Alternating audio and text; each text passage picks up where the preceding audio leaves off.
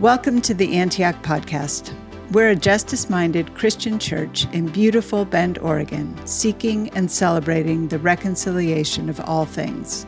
May the word of Christ dwell in you fully and give you peace.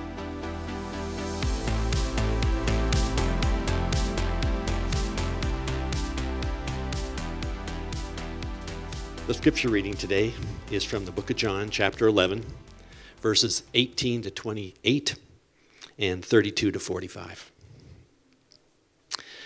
Now, Bethany was less than two miles from Jerusalem, and many Jews had come to Martha and Mary to comfort them in the loss of their brother. When Martha heard that Jesus was coming, she went out to meet him, but Mary stayed at home. Lord, Martha said to Jesus, if you had been here, my brother would not have died. But I know that even now, God will give you whatever you ask. Jesus said to her, Your brother will rise again. Martha answered, I know he will rise again in the resurrection at the last day. Jesus said to her, I am the resurrection and the life. The one who believes in me will live, even though they die. And whoever lives by believing in me will never die. Do you believe this? Yes, Lord, she replied. I believe that you are the Messiah, the Son of God who has come into the world. After she had said this, she went back and called her sister Mary aside. The teacher is here, she said, and is asking for you. When Mary reached the place where Jesus was and saw him, she fell at his feet and said, Lord, if you had been here, my brother would not have died. When Jesus saw her weeping, and the Jews who had come along with her also weeping, he was deeply moved in spirit and troubled. Where have you laid him? he asked. Come and see, Lord, they replied. And Jesus wept. Then the Jews said, See how he loved him. But now, t- but some of them said, Could not he who opened the eyes of a blind man have kept this man from dying? Jesus, once more deeply moved, came to the tomb. It was a cave with a stone laid across the entrance. Take away the stone, he said. But Lord, said Martha, the sister of the dead man, by this time there is a bad odor, for he has been there four days. Then Jesus said, Did I not tell you that if you believe, you will see the glory of God? So they took away the stone. Then Jesus looked up and said, Father, I thank you that you have heard me. I knew that you always hear me but I said this for the benefit of the people standing here, that they may believe that you sent me. When he had said this, Jesus called in a loud voice, Lazarus, come out. The dead man came out, his hands and feet wrapped with strips of linen and a cloth around his face. Jesus said to them, Take off the grave clothes and let him go. Therefore, many of the Jews who had come to visit Mary and had seen what Jesus did, believed in him. This is the word of the Lord. Thanks be to God. Thank you, Gary. Morning, church. Good to see you all today. Hope you had a wonderful spring. And uh, my name's Pete, and I want to welcome you, especially if you are a guest with us or just visiting. We're really glad that you're here. Uh, our scripture passage today is about Jesus' greatest miracle. And if you're familiar with the Gospel of John, then you might know that the author arranges his story of Jesus' ministry around seven miraculous signs. The first is in John 2 when Jesus changes water into wine, and the last one is here in John 11 when he brings this man back to life after he's been dead for four days. So, this is the seventh and greatest sign in John's gospel. Um, we often refer to these kinds of things as miracles, but John actually never uses that term. He calls, when Jesus does these supernatural things, John calls it a sign. Meaning that when Jesus does something like this, he's not just putting on a magic show or showing off his God powers. He's doing something extraordinary for the purpose of pointing us to a greater reality, a sign. So, uh, what we're going to see this morning is that the purpose of this seventh sign is to point us to Jesus as the one who saves us from all that would destroy us, including our ultimate enemy, death itself. The story of Lazarus' death and resurrection takes up the entirety of John 11, but we're picking up in the middle of the story today. And it's a story that takes place at the home of some of Jesus' closest friends. We all know that Jesus had disciples that he spent lots of time with, but it's important to remember that Jesus also had friends that he enjoyed. And among his best friends uh, were this man named Lazarus and his two sisters, Mary and Martha. So we're going to focus in today on the conversations that Jesus has with these two friends of his, Mary and Martha, as they process the death of their brother, Jesus' friend Lazarus. Uh, in the beginning of the chapter, we're told that Lazarus is sick, and his sisters have sent word to Jesus and asked him to come and to be with them. But Jesus didn't come, and now Lazarus is dead. And I wonder if you've ever called out to God in a moment of pain or need and asked Him to show up, and He didn't. And if so, this story's for you. So Lazarus dies, they bury him, and then three days later, Jesus finally shows up.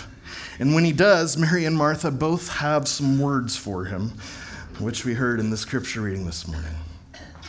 First thing I want us to notice is that Mary and Martha seem to have very different ways of dealing with the tragedy of death. Martha, we see, is much more cerebral and intellectual, and Mary is much more raw and emotional. Martha wants to talk about theology and the meaning of life and death, and Mary is on the floor sobbing. Like if they took the Myers Briggs, Martha is a thinker, Mary is a feeler. And Jesus meets each of them where they are. It doesn't say that one way of grieving is better than the other. And he comforts each of these sisters uniquely because they're grieving differently. So there are some differences, but there are also some similarities between these two sisters, starting with the fact that when each of them sees Jesus for the first time, they both say the same thing to him. In verses 21 and 32, Mary and Martha both say to Jesus, Lord, if you had been here, my brother would not have died. So their accusation against Jesus is that if he would have been there, if he would have really cared, then things would have gone differently. Which, again, is probably something that many of us in this room have struggled with in one way or another. Where is God when things go wrong in my life? Where is God when things go wrong in the world? God, if you are really there, God, if you really care, this wouldn't be happening. Our story takes place at a funeral. I want to tell you about the first funeral I ever did. I was 21, and it was for my friend Dan. He was 20 years old when he died by suicide. Dan was a student at Western Oregon University, majoring in political science and philosophy. Smart kid, ambitious. He'd been accepted into the ROTC officer training program, and his dream was to become a police officer.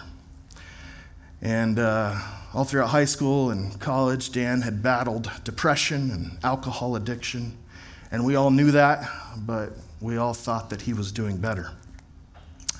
Uh, until one night, he relapsed and started drinking.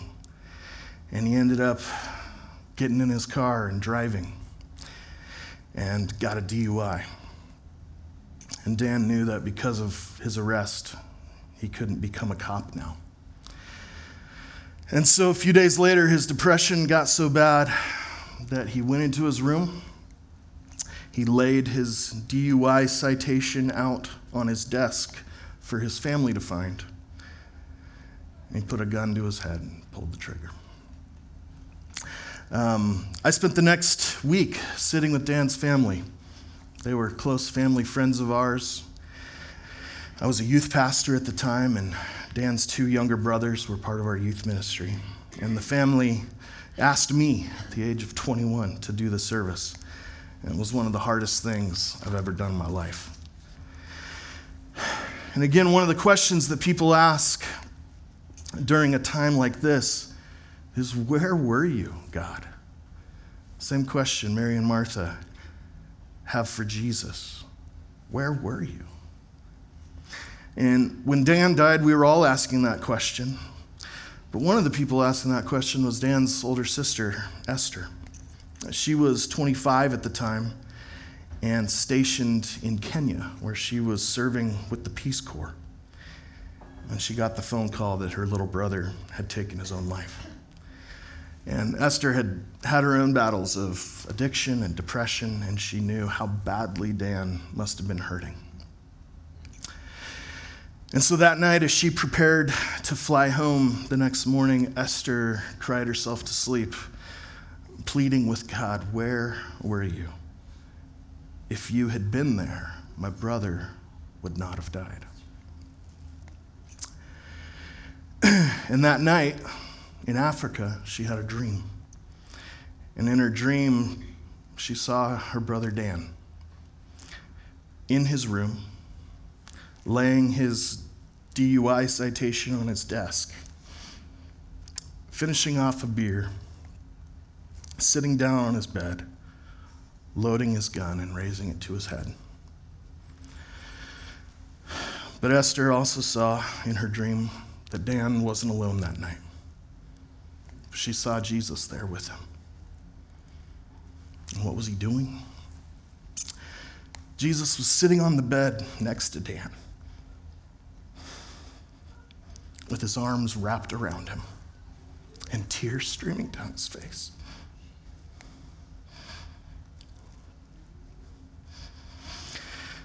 Jesus didn't stop Dan from pulling the trigger.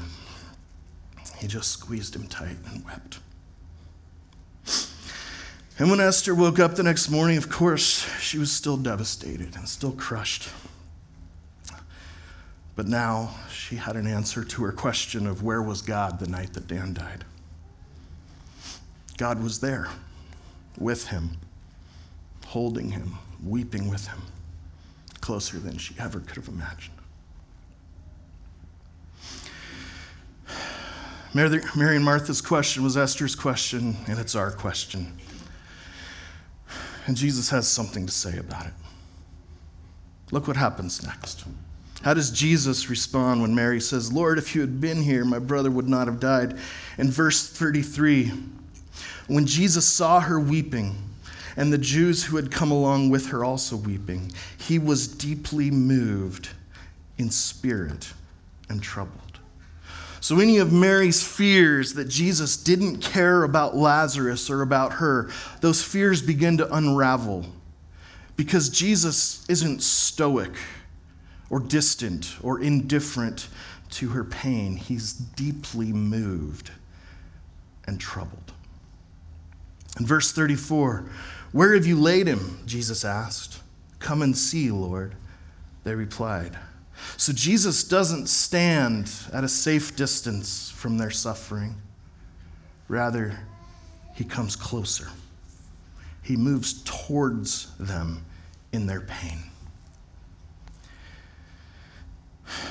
And then they take Jesus to the gravesite where Lazarus is buried. And what does Jesus do? Verse 35 Jesus wept. He breaks down and he cries. He doesn't just tear up a bit, he doesn't swallow his emotions and stay strong for the people around him. Jesus weeps. You probably know this as the shortest verse in the Bible. It's just two words. But I think they might be two of the most important words in the entire Bible. One of the questions that readers of this story have been asking ever since it happened is why? Why does Jesus weep? And it's a good question. I mean, Jesus knows what's about to happen, right? Everyone else there is crying because they're never going to see Lazarus again. Jesus knows that in 10 minutes they're all going to see Lazarus again and have a huge party. So, why would Jesus cry if he's the one who knows how this story ends? It doesn't make sense. And not only does he know how the story ends, Jesus is the one there who actually has something, who has the power to do something about it. He doesn't just have to sit around and hope that things work out for the best. He just needs to say the words. So, why doesn't Jesus f- just fix the problem instead of sitting there in pain? It seems to me that Jesus has both of the things we wish we had during tragedy. He has the answer to the question of why is this happening, and he has the ability to change things and make them right again. I would think that if I had those two things, there would be very few moments in my life where I would be broken down and crying.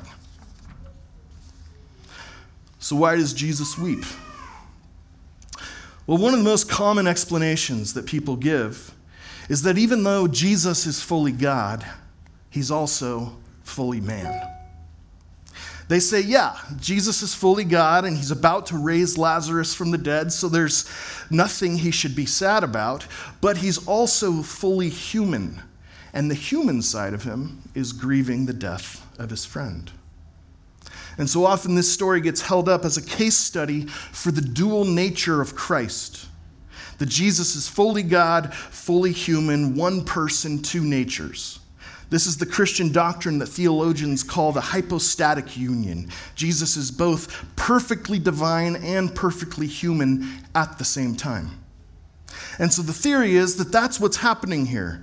We see Jesus' divinity in the fact that he raises Lazarus from the dead, but we see his humanity in the fact that he weeps at the grave of his friend. The divine part of him sheds death, the human part of him sheds tears the theory goes. And it sounds like a pretty good answer for why Jesus wept. In fact, I'm sure I have probably taught that before.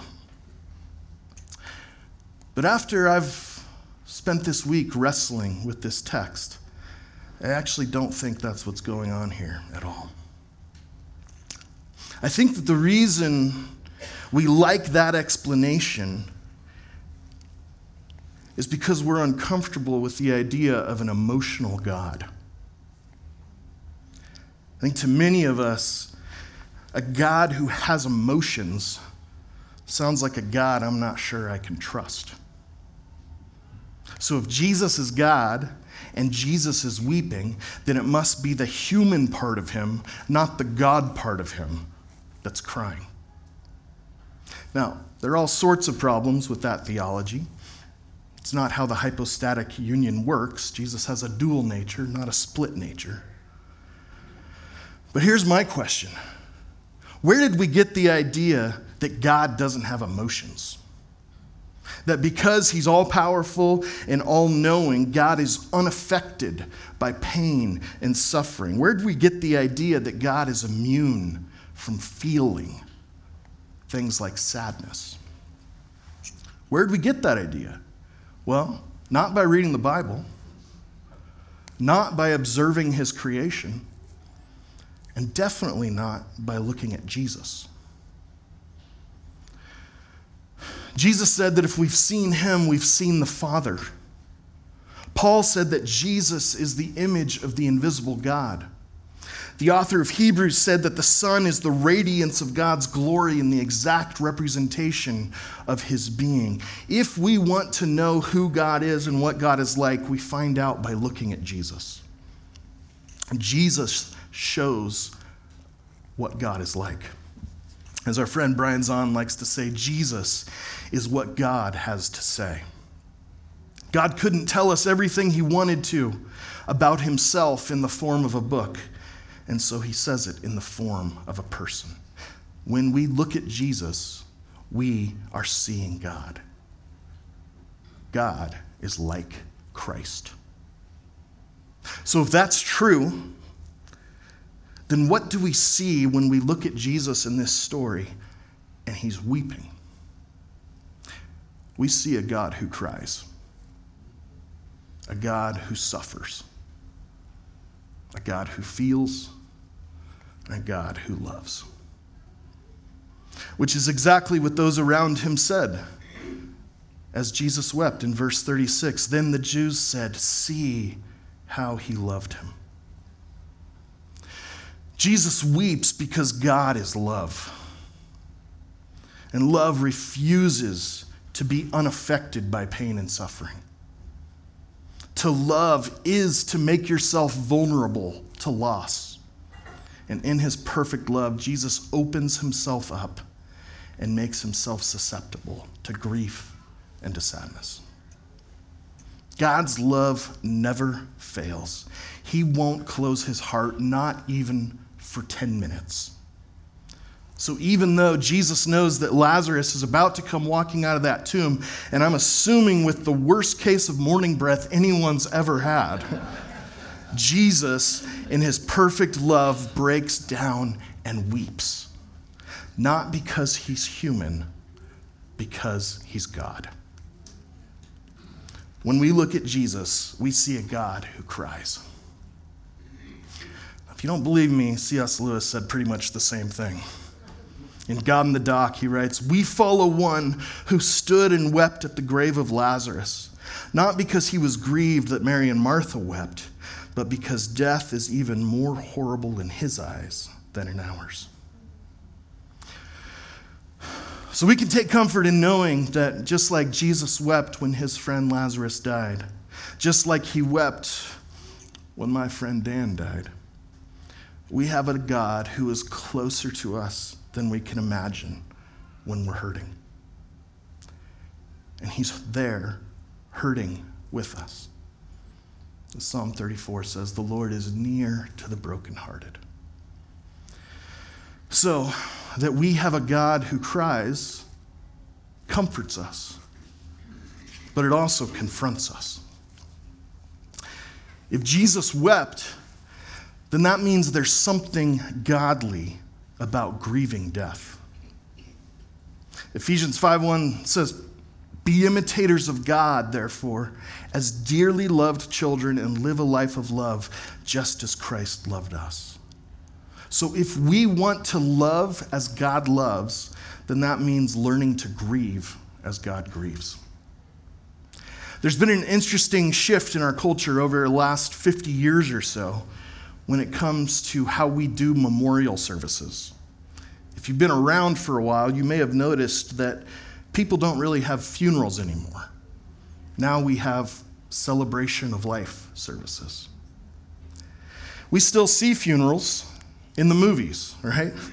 Everyone's dressed in black, there's an open casket, a solemn, somber graveside service. We see that on TV, but we don't see that in real life nearly as often as we used to in our culture.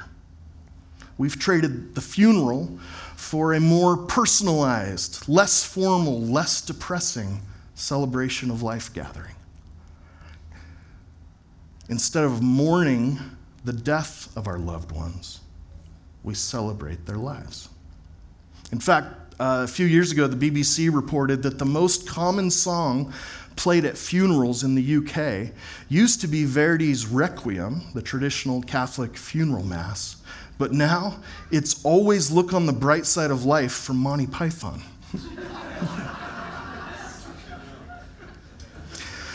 now, I'm not saying celebration of life services are bad and we shouldn't do them and, or anything like that.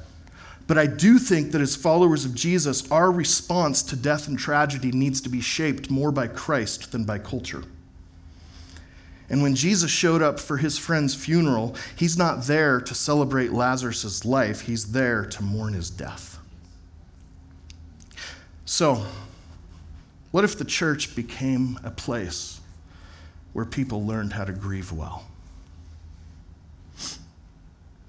The other day, I was listening to an interview with Anderson Cooper, who's a TV journalist who, over the last 30 years, has covered some of the most war torn and disaster stricken events on earth. Um, whenever there's an earthquake, or a bombing, or a famine, or a genocide, Anderson Cooper gets on the plane and flies wherever in the world to cover it. And on the show I was listening to, the interviewer asked him how he got into that kind of journalism in the first place, what drew him to go to these uh, hurting and dark places, and why he keeps doing it. And Anderson Cooper gave a really fascinating response. He said, The honest answer is that my dad died when I was a kid, and my brother died by suicide when I was 21 and I wanted to go places where the language of loss was spoken. He said, When you're filled with grief and you don't know how to deal with it, you want to be around other people who are facing loss. You want to go somewhere where it's something people are talking about and it's real. He says, People don't talk about that kind of stuff around here, and it makes it even worse when you're suffering. Anderson Cooper's not a believer as far as I know, but I think what he's saying here is so profound. When we're grieving, we need a place we can go where the language of loss is spoken. The language of loss. What a powerful phrase. And all of us need that, whether we realize it or not. And again, my question is what if the church became that kind of place? A place where the language of loss is spoken. Lots of people think that church is supposed to be positive and encouraging, and that's great. But I think what people really need is a place where those who are grieving can go and not feel like outsiders. A place where it's okay to not be okay. When Jesus weeps, we learn that there's something godly about grieving. Grieving loss isn't a sign of immaturity or weakness or lack of faith. The most Christ like people I know don't avoid pain or grief, but they move toward it and enter into it fully. So, what does it look like then to grieve in a godly way? In 1 Thessalonians 4, the Apostle Paul is writing to an early community of Christians that are wrestling with this exact question How does our faith in Jesus change the way we deal with death? Paul writes, Brothers and sisters, we do not want you to be uninformed about those who sleep in death, so that you do not grieve like the rest of mankind who have no hope. For we believe that Jesus died and rose again, and so we believe that God will bring with Jesus those who have fallen asleep in him. Paul's addressing the question how should followers of Jesus respond when someone we love dies? What do we do with our pain, with our sense of loss, with our broken hearts? What does it look like to grieve well? And it would be easy to misinterpret Paul's words here, because back in verse 13, he says that Christians shouldn't grieve like the rest of mankind who have no hope. Now, it might sound like Paul's saying that because Christians do have hope in Christ, we shouldn't grieve. But that's not what he says. What he says is that Christians shouldn't grieve like those who have no hope. In other words, Christians grieve, but we grieve with hope. What does that mean? To grieve with hope means that we weep, we cry, we get angry, we feel the things, say the things, pray the things that we shouldn't. We give ourselves to the pain and to the suffering. We move towards it and enter into it. To grieve with hope means we grieve and we do so knowing that because of Jesus, death doesn't get the last word. Mary and Martha knew this even before Jesus showed up. They didn't know he was going to raise Lazarus from the dead, but they did know that God had promised his people about life and death and life after death. Back in verse 23, when Martha tells Jesus that he could have saved Lazarus if he had been there, Jesus said to her, Your brother will rise again. Martha answered, I know he'll rise again in the resurrection at the last day. So notice Martha's biblical hope for the future is about a resurrection, not a rapture. Like all Jewish people in the first century, Martha didn't believe that death was the end of the story. She believed the prophets that said one day God the Messiah would come and the dead would be raised. This was the normative view of the, from the Hebrew scriptures. Not that one day God would rapture all his people away from earth and take them off to heaven, but rather that one day there would be a great resurrection and God would raise those who had died and they would live with with him forever on earth as in heaven. So Martha tells Jesus that she knows Lazarus will be raised on, uh, from the dead on the last day. And Jesus says, That's true, but that's not what I'm talking about. In verse 25, Jesus said to her, I am the resurrection and the life. The one who believes in me will live even though they die, and whoever lives by believing me will never die. Do you believe this? So Jesus tells her that the resurrection God had promised to his people was way, way closer than she realized. In fact, she was talking to him. Jesus himself is the resurrection God has promised to his people. And this is where we start to understand that the story of Jesus raising Lazarus from the dead wasn't just a miracle, it was a sign.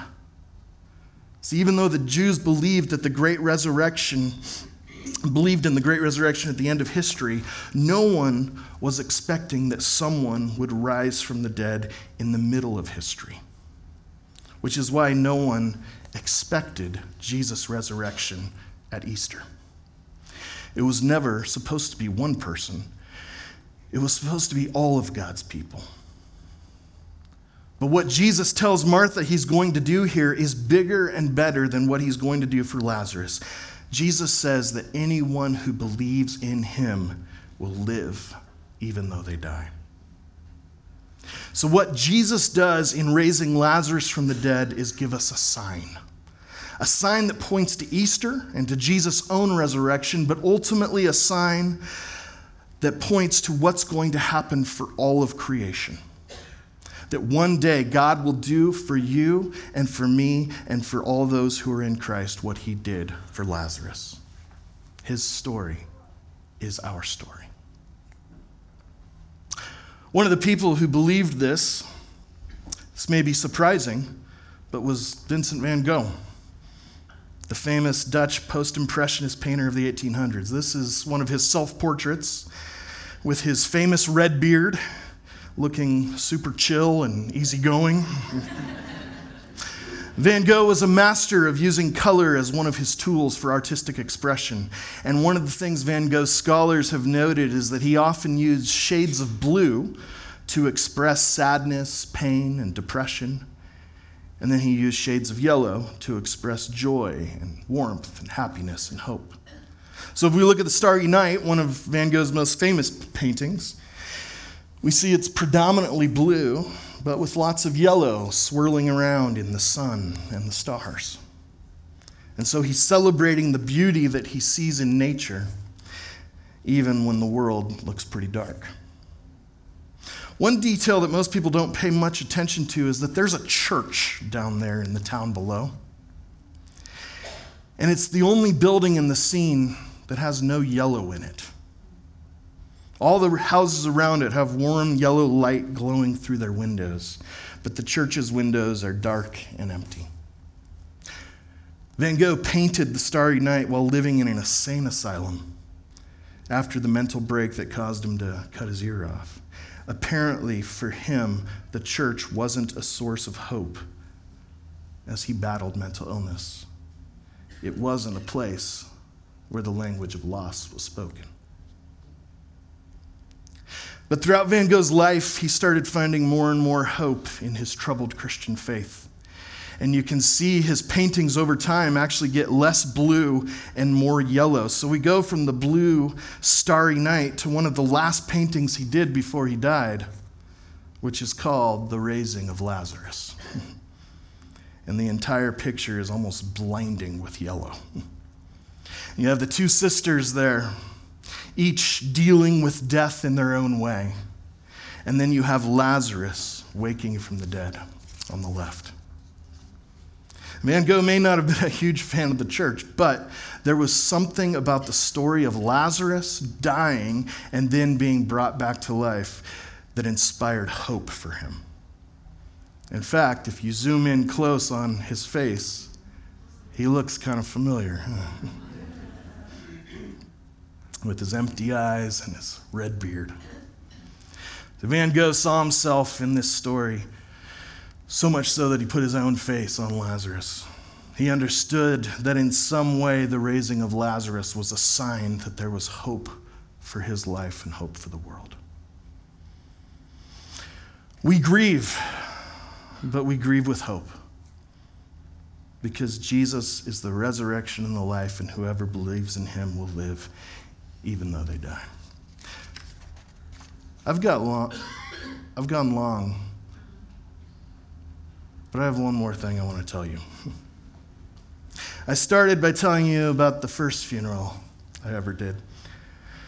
I want to close by telling you about the last one I did. The last funeral I did was three and a half years ago, and it was for my mother in law, Sharon Kirkbride. And she was one of the kindest, most joyful, most generous, most hospitable people I've ever known. And she wasn't only Jen's mom, she was also one of Jen's best friends. They talked every single day. Sharon was also an amazing nana to her 10 grandkids, including our three kids. And we've thought about her a lot this week because Every spring break, Sharon used to fly us down to their place in Arizona where we'd spend the week with her and have so much fun. She was the best. And then she was diagnosed with ovarian cancer at the age of 57. And she spent two years going through surgery and chemo, and radiation, remission, recurrence. And she did it all over again, and some of you know exactly what that's like. If you were here at Antioch in 2018 and 19, you might remember that Sharon was regularly included in our prayers of the people. We prayed and prayed for her. I brought olive oil home, uh, olive oil from the Garden of Gethsemane home from Israel. And we anointed her with it and asked God to heal her. But uh, cancer kept spreading, and in November of 2019, treatment stopped, and Sharon went into end of life care in Vancouver, BC. So Jen and her brother and her sister went up to Canada to be with Brad and Sharon during her final days. And I stayed home with the kids knowing that Jen would be calling at any time to let me know that her mom had died. And since I wasn't there in person, I decided to write Sharon a letter, both as her son in law, but also as her pastor during the eight years they were part of our church in Corvallis. So I want to close by reading you just a bit of that letter. Dear mom and dad, though I'm not there in person, my heart could not be closer to you. Of all I want to express to you in this moment, I can't begin to tell you how thankful I am for both of you and the gift it has been to be part of your family these past 15 years. In Jen, you raised a strong, courageous, joyful woman whose love I could never deserve. And you are the best grandparents I could ever wish to Emma, Moses, and Mila. I've often told people that I don't get any of their in law jokes. Mine are two of the most fun, kind, generous, wonderful people I've ever met. Your faith, life, marriage, and family will long serve as an example to be followed for me and countless others. In addition to being your son in law, I've also had the honor of being your pastor. What a gift. Mom, soon you will close your eyes and fall asleep. It will be the best sleep of your life deep, restorative, healing sleep. And then, in what will feel like no time at all, you'll wake up to the sunrise of a new world, a new heavens and a new earth. You'll have a new body free from all pain, sickness, and sadness. You will have never felt so alive. and everyone you love will be there. Generations before and beyond, your great grandparents and your great grandchildren, all waking up to the warmth of the morning sun. And best of all, you're going to be with Jesus. He'll be so happy to see you. He'll wrap you up in his arms and welcome you home, and that's when your life will begin. You'll think back on your first 59 years, and while you'll laugh with joy at all the good memories, you'll realize that now it almost feels like it was a dream. Just a sneak peek of the real, eternal, abundant life in the new world. There you will fully know, and you will be fully known everything sad will come untrue. Until that day, love your son Pete. So I sent that letter to her in an email on November 18th, 2019. And Jen read it to her mom the next morning. And two hours later, she died. And she was 59. And the next weekend, I stood behind a pulpit at her memorial service and I preached from John 11. The story of Jesus raising Lazarus from the dead. So, three and a half years later, our family's still grieving Sharon's death. Of course, we are. But we don't grieve as those who have no hope. We know that she is safe in the death of Christ. We know that even though she died, she now truly lives. And so, Antioch, I want to close by asking you the same question Jesus asked Martha Do you believe this? Are you trusting Jesus to be your resurrection in your life? And if not, I have to ask you who are you going to believe over Jesus? Who are you going to trust more than him? What author or artist or scientist or politician are you going to place your faith in instead of Jesus? Can you really trust anyone that much? Who can you trust more than a God who cries? a God who has come to us, lived among us, suffered with us, died for us, and risen for us. A God who knows you and loves you more than you could ever imagine. Do you believe this? Will you believe this? If so, Jesus says, that's when life begins.